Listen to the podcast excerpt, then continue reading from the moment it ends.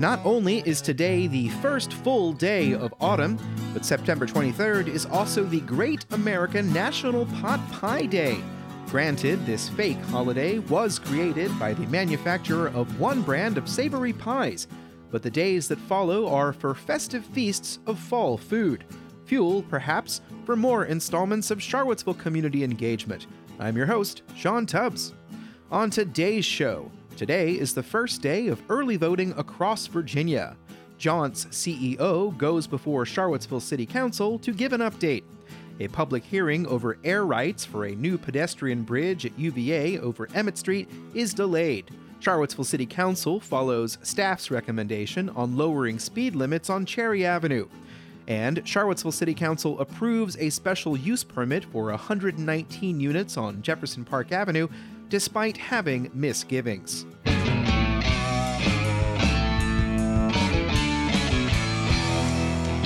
In today's first Patreon fueled shoutout, WTJU 91.1 FM wants you to know about the Charlottesville Albemarle Black Business Expo coming up tomorrow at the X Park from 10 a.m. to 7 p.m.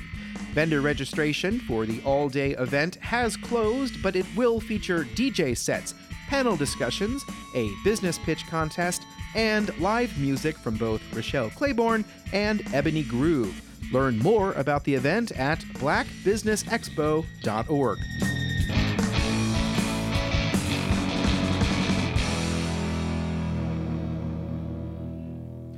There are 46 days until Election Day, which means the window to vote early in Virginia has now opened.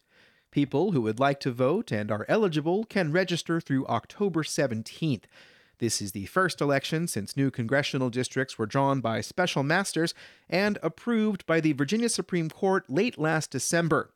For more information, there's a link to various ways to vote, depending on if you live in Albemarle, Charlottesville, Fluvanna, Greene, Louisa, or Nelson. Please check the link in the newsletter.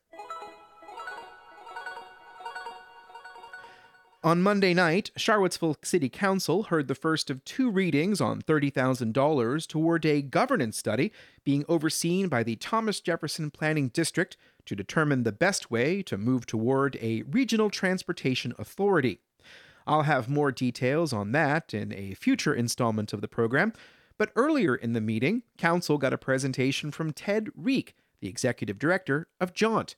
Our sole purpose for existing is to really empower people, give them independence in their lives. Uh, people want to have their own um, uh, way of living, and we think our transportation service provides people that opportunity. Jaunt was formed in 1975 as a paratransit agency intended to give rides to senior and disabled individuals to medical appointments. In recent years, under a different CEO, Jaunt began providing fixed route commuter service to Crozet and the North Fork Discovery Park, among other areas. Rieck said Jaunt wants to also be a provider of microtransit service that works on demand. We think people's lives would be better served by a more spontaneous transportation system, and we're looking at doing that in different parts of our service area that service area, by the way, is a 2,700 square mile area, much larger than either Charlottesville Area Transit or the University Transit System. In the meantime, Jaunt is also stepping up marketing efforts to attract riders who stopped using the service during the pandemic. Rieck made no immediate mention of the Regional Transit Vision Plan or the governance study that's underway to determine how to move toward a regional transportation authority.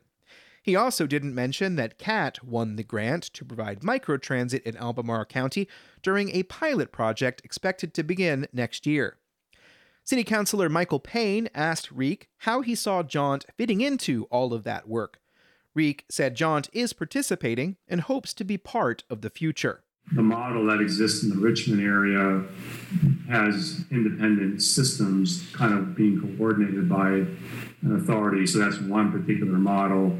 Another model is a combined transit system, you know, one agency doing all things. So a lot will depend upon what that study shows. Rieck also said Jaunt would like to bid on the microtransit service to be piloted in Albemarle. If not, they will seek to offer microtransit elsewhere. Rieck also appeared before City Council in July. You can read my story on that appearance in a link in the newsletter. Jaunt's annual shareholder meeting is on October 12th.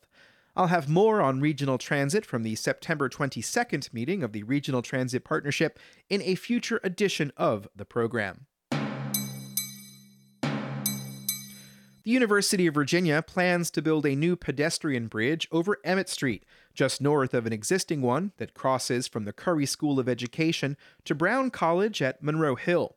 The new structure would span from the new Contemplative Commons building to Newcomb Hall Plaza. Here's James Freas, the city's director of Neighborhood Development Services. So this new bridge is both in a better location for pedestrian circulation and would be ADA, fully ADA accessible. The bridge will be 23 and a half feet above Emmett Street. That exceeds the city's requirement that a bridge be 16 feet or below, which requires permission from the city. That requires a public hearing, but there was an advertising error. Now, unfortunately, there was the uh, the required advertisement was not put in uh, for the public hearing tonight, so we are it, uh, it appears that we are going to have to take up this item again at your next meeting and conduct a public hearing at that time. There was something in the staff report that did not come up during the discussion, which is worth mentioning for those interested in following along with Charlottesville's efforts to get moving on smart scale projects that have not yet been built. Here's a long quote from the staff report.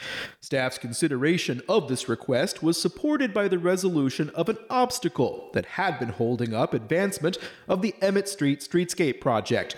Property acquisition costs, primarily those for university owned land along Emmett near the Ivy Road intersection, had placed that project well over budget. Given the university's strong interest in the completion of that project, they have agreed to providing the necessary easement at no cost so that the project can move forward in conjunction with their development in the Ivy Corridor. More on the pedestrian bridge and smart scale projects and a lot of other transportation related stuff in future editions of Charlottesville Community Engagement.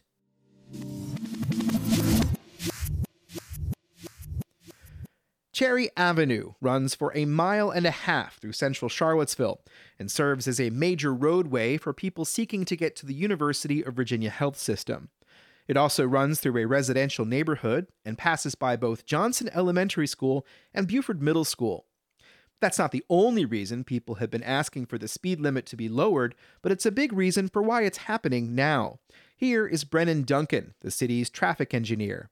Especially with the renewed uh, push for safe routes to schools um, and the recent school bus shortage, um, you know, staff's attention has been redirected to some of our older efforts.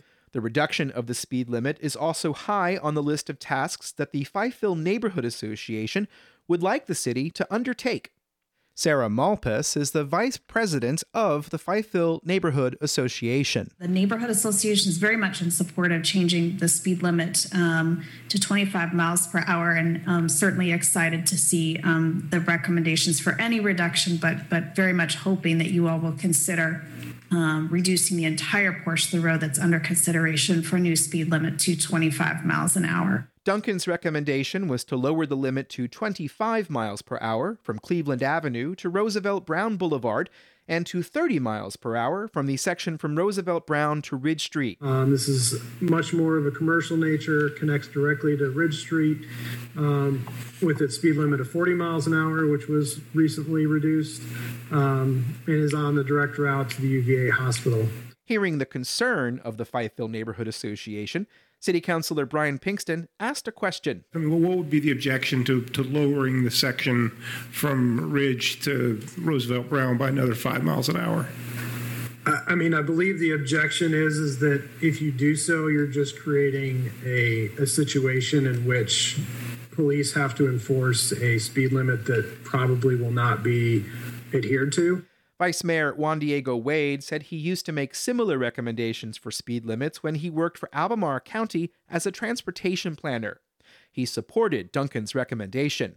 No, I, I, concur with staff. I literally did hundreds of these when I did planning for the county for a lot of neighborhood streets in the county. Mayor Lloyd Snook said he didn't want to second guess city staff, but pointed out a problem. The crosswalks at the bottom of the hill by Tonsler Park are some of the most dangerous crosswalks we've got in the city right now.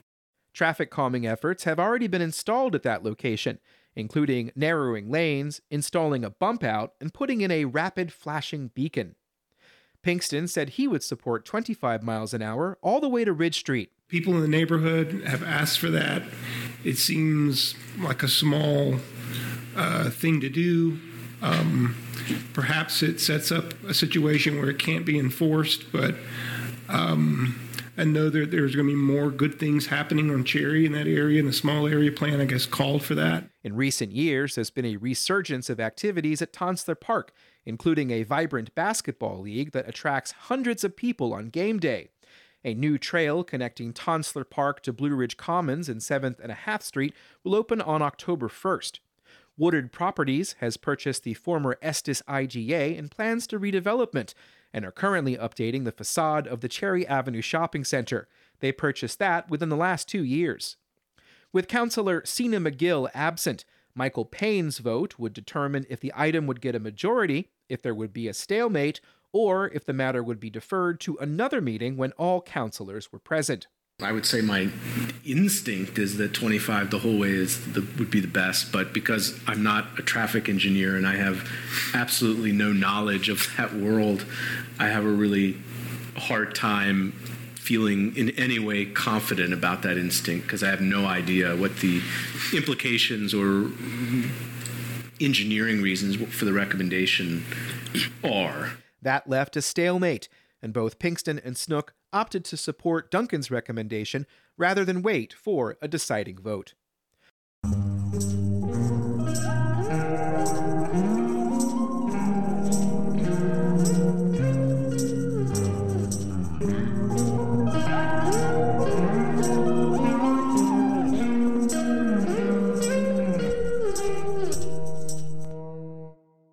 You're listening to Charlottesville Community Engagement, and since the very beginning of this newsletter, one Patreon supporter who has been there since the beginning has used his shout out to draw your attention to the work of the Plant Northern Piedmont Natives campaign.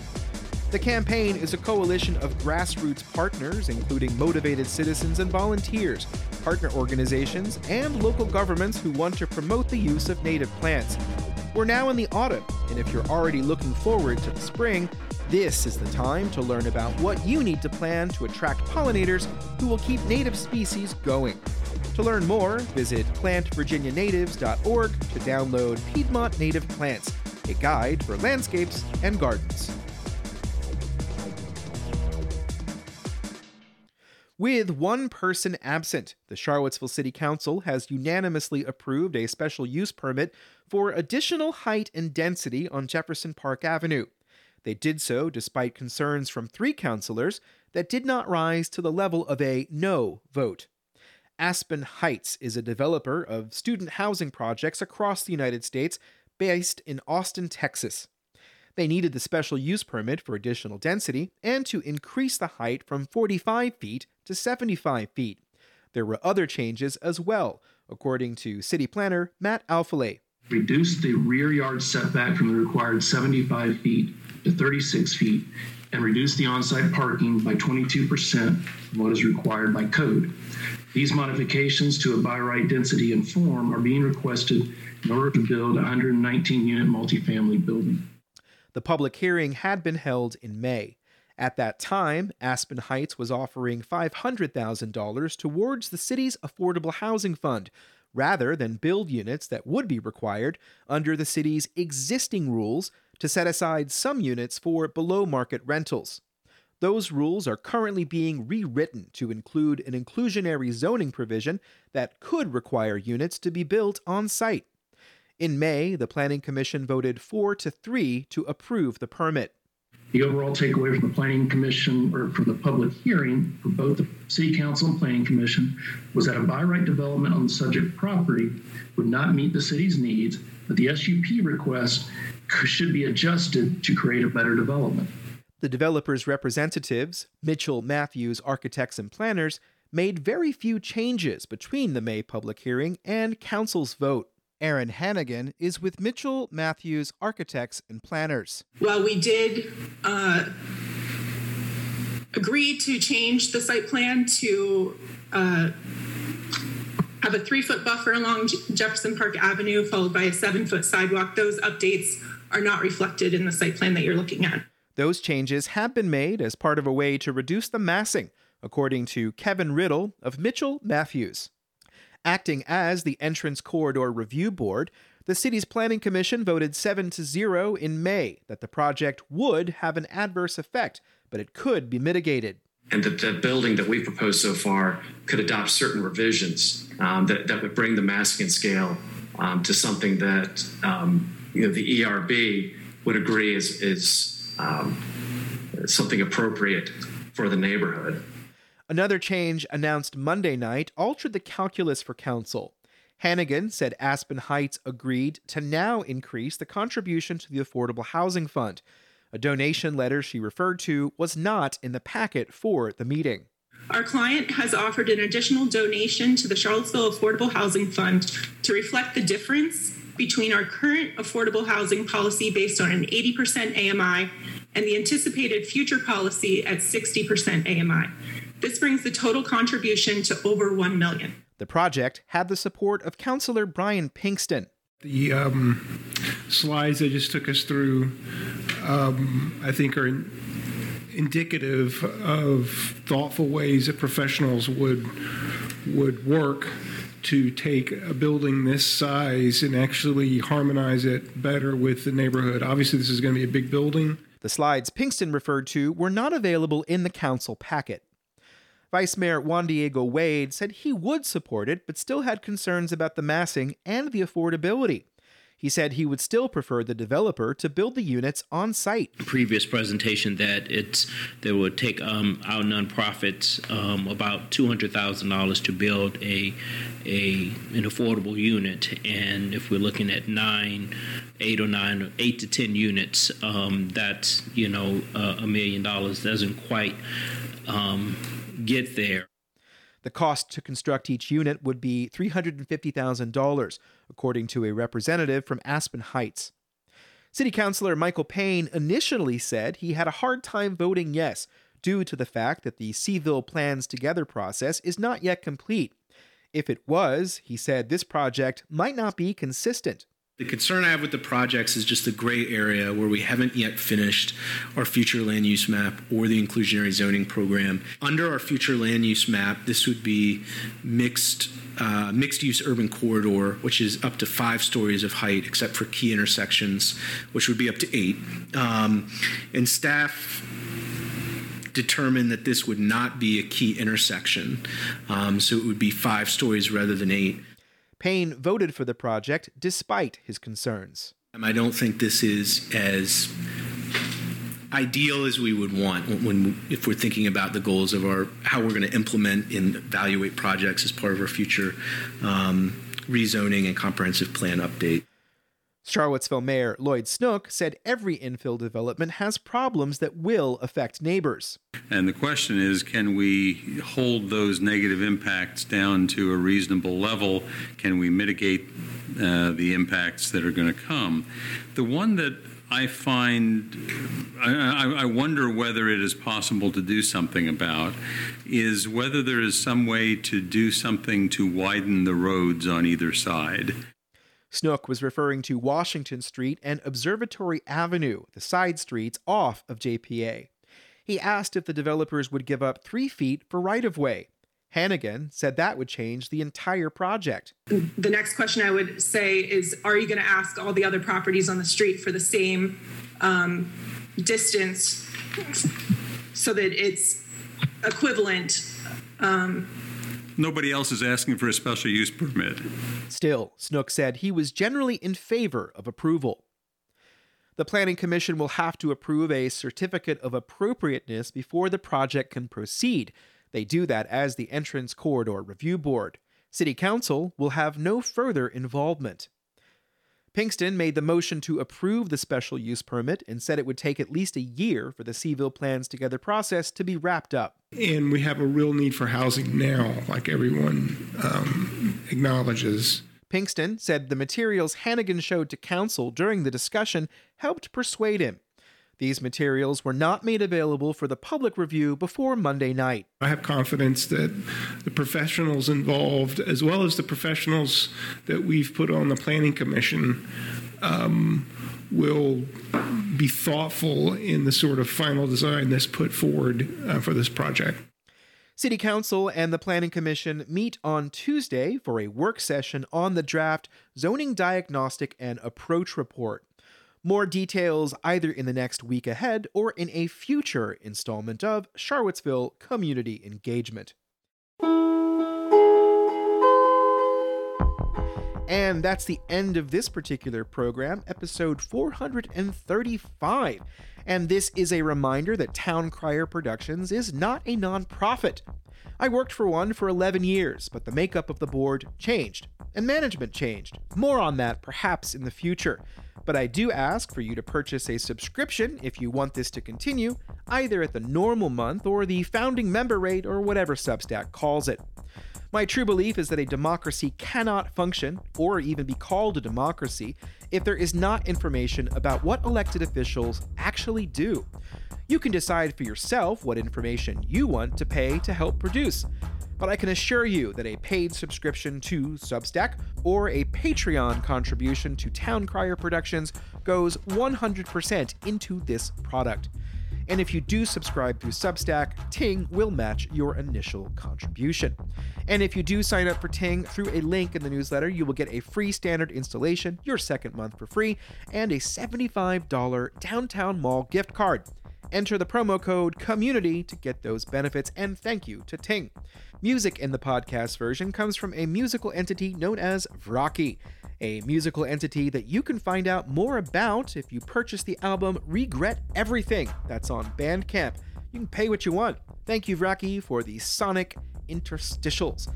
Finally, today, want to know when the next edition of this program is going to come out? Follow Town Crier Productions on Twitter for that and all sorts of breaking news and information and all sorts of stuff. I'm Sean Tubbs, the host of this program, and thank you very much for listening. And if you didn't listen, well, then you're not hearing this, so I guess this is just wasted space. That's like a Pink Floyd song. Does anybody know a Pink Floyd song called Wasted Space? Is that the one? Anyway, thank you very much and goodbye.